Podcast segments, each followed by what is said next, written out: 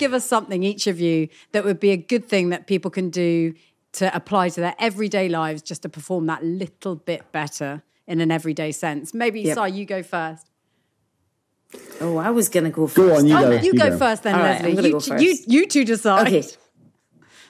Okay, okay, okay. So mine is an alter ego. That's been my biggest thing that I have hung my performances around, because I think as a youngster, I really lacked a lot of confidence and I was so worried about what other people thought and the expectations on my mm-hmm. shoulders.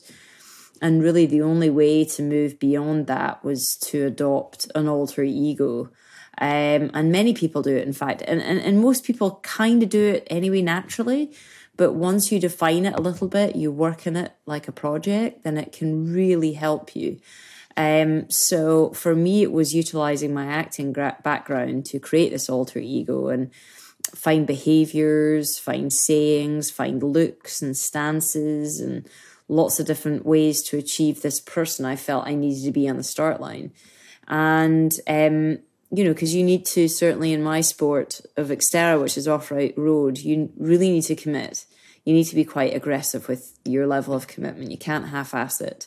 So um, I started to create an alter ego based on Conor McGregor, the M M A fighter, because I'm secretly, I'm, I'm, I, I would love to be an M M A fighter. That's my sort of secret thing. But anyways. Um, yeah. Look out, Simon. Oh, yeah, I can't sorry. face it anymore. It's exhausting. So what I loved about Conor McGregor, you know, whether mm-hmm. you like him or don't like him, um, the point is, is that he doesn't care what anyone thinks. And again, this might be his alter ego, mm-hmm. right? But he has this unbridled confidence, the way he holds his shoulders, the way he walks into a room, the way he faces people. And there was a certain sort of, um, there were certain aspects of his his personality and his stance and his behaviours that I thought, maybe I should start to mirror that and see if I can adopt it. Just by being it, I can adopt it, adopt that mindset. Uh, and so, yeah, I kind of created this whole character um, called Paddy McGinty. Um, you know, sort of a costume for Paddy, a, a stance for Paddy, mm-hmm. a stare, like these certain things that could trigger this air of kind of, I don't give mm-hmm. an F. Um, and I really practiced it a lot. Um, and then I started to adopt it in training. And then during certain training sessions, if I was having a bad day, they, you know, I'd have all of these triggers that could bring about Paddy. Um, and and that, you know, uh, uh, I was able to sort of then put that into my race performance. And in fact, in our book, we put together an alter ego kit where you can mm-hmm. create your own. So, you know, get pictures, get videos and music and all of these sensory things that can help you get into this space. And Si can kind of talk about the science behind actually why that helps your brain, because this is really cool, I think. Well, yeah, I mean, it's, it's, it's not just dress up, make believe. There's now some really compelling neuroscience evidence about why imagining yourself or thinking about yourself as a third person, it really helps your brain biochemistry for stress, for pain tolerance, for confidence. And many athletes, um, the trouble is that they see there the thing that's stopping, that's they see it in the way, whether it's temperament or personality-wise, getting in their way of their greatness or excellence is this huge bait, this thing at the base of a mountain. That's, oh, I don't know how I can ever do it. And well, what about if you just faked it, right? So so faking till you're making it is an evidence-based statement now. There's lots of great evidence to say so. And it's really upended how psychology is done, because we always thought that if we have to start with how you think and we change that, that will t- affect how you feel and then you'll start to act more, blah, blah, blah. And now you can reverse engineer it. So even if you're rotting inside and scared shitless and nervous and then feel impostering, uh, you can put on these behaviours, uh, exert these behaviours, and you can shift that mindset fairly quickly. So it's really interesting. The, the, the psychological term is embodied cognition, but it's a, a really compelling sort of psychology. And you, we know in therapy, right? You talk to the puppet, or imagine if you were standing here, what do you say to your blah, blah, eight-year-old self? Or, so there's been a long history of that in sport. So yeah, it's a really powerful technique. And I did it when I, I'm an introvert and I had to start teaching three hundred, five hundred students. And it was a, a dreadfully nerve-wracking experience. And so you fake it. You, you, all the, the people that you admire, public speakers, you imitate their cadence of speech, their posture, And lo and behold, you start to believe it yourself, and it turns you into something, or it certainly improves your skills. So it's a really, yeah, it's a really powerful technique. Lesley, when did Paddy McGinty last came come out? Oof, probably something. Last night in the bedroom. Oh, sorry, this is a P G show. Kidding.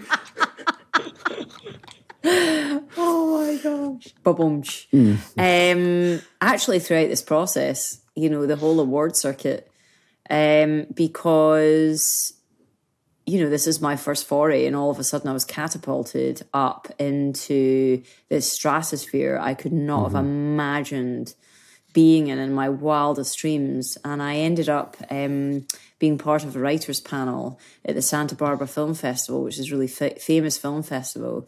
And on this panel were the biggest writer-directors in the world. And I was sat there going, uh, like I walked out on stage. I didn't really understand. I didn't realise the magnitude of the event until I arrived there. And I'm speaking to, oh, there's Tony Kushner.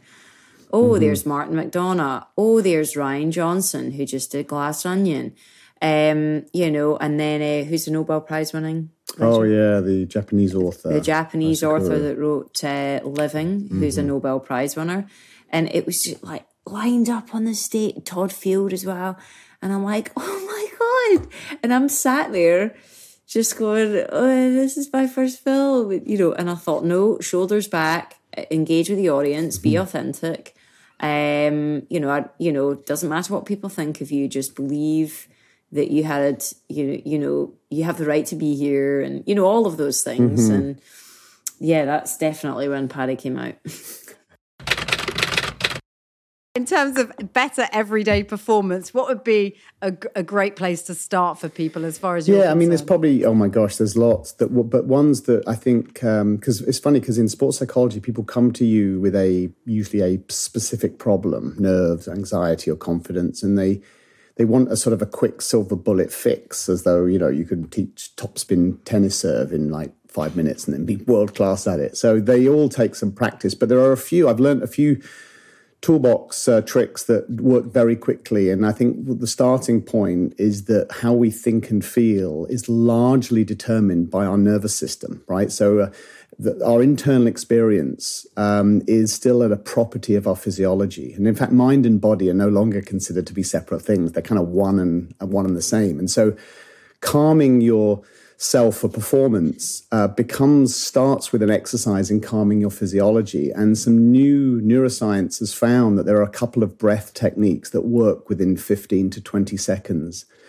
um, to calm you down very, very quickly. And we now know the neural pathways of why this works, and and so on. And so I kind of have a few of those. One is called physiologic sigh breathing. If you're familiar with Andrew Huberman, the, the, yep. the Stanford neuroscientist, who's well is a big proponent of this, and their lab in at Stanford.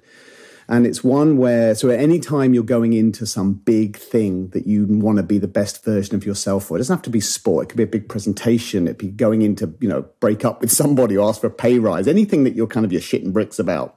And you just really want to, okay, I need to remember, I need to have my wits about me. And so it just involves you breathing in through your nose twice, one on top of the other.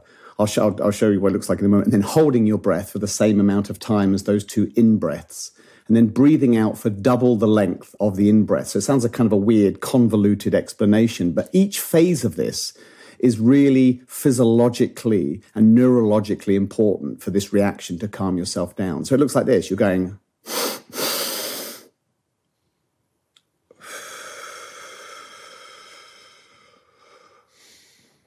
And if you do that twice, three times after three times, you don't get much more of a benefit. You are giving your nervous system a fighting chance of having your skills come out that are hopefully well practiced and already there. The memory, the things that you need to remember on the day and say in the right order, will have a better chance of coming out. Because when we get nervous, when this fight or flight response comes, we narrow our attention narrows quite drastically. Uh, cortisol and adrenaline, all these other fight or flight uh, uh, neurotransmitters and hormones ramp up, which is great for performance, but they can come at a price. And so we all become unglued by our strengths, not our weaknesses, actually, which is quite a strange thing, counterintuitive thing to say. So the things that make us who we are also are the things that unglue us. So if you're a very driven, dedicated person like Lesley, you know, you become almost obsessed and almost, you know, they're prone to addiction and all the other things that we know that these very driven people are like. So if you can control your physiology quite quickly, that's really important. And then that's also a way to do the other big thing, which is being learning to stay present in the moment and not being your brain. We've been cursed and blessed with a, a frontal cortex that can time travel. We can imagine things that have never happened, uh, with all that we want to happen. And it's often the death of a performance artist, athlete or otherwise. And so learning to be able to say what's important for the next two minutes to be the best version of myself possible, and focusing on outcomes or goals that are not necessarily about the performance itself, but about the process of what I need to do.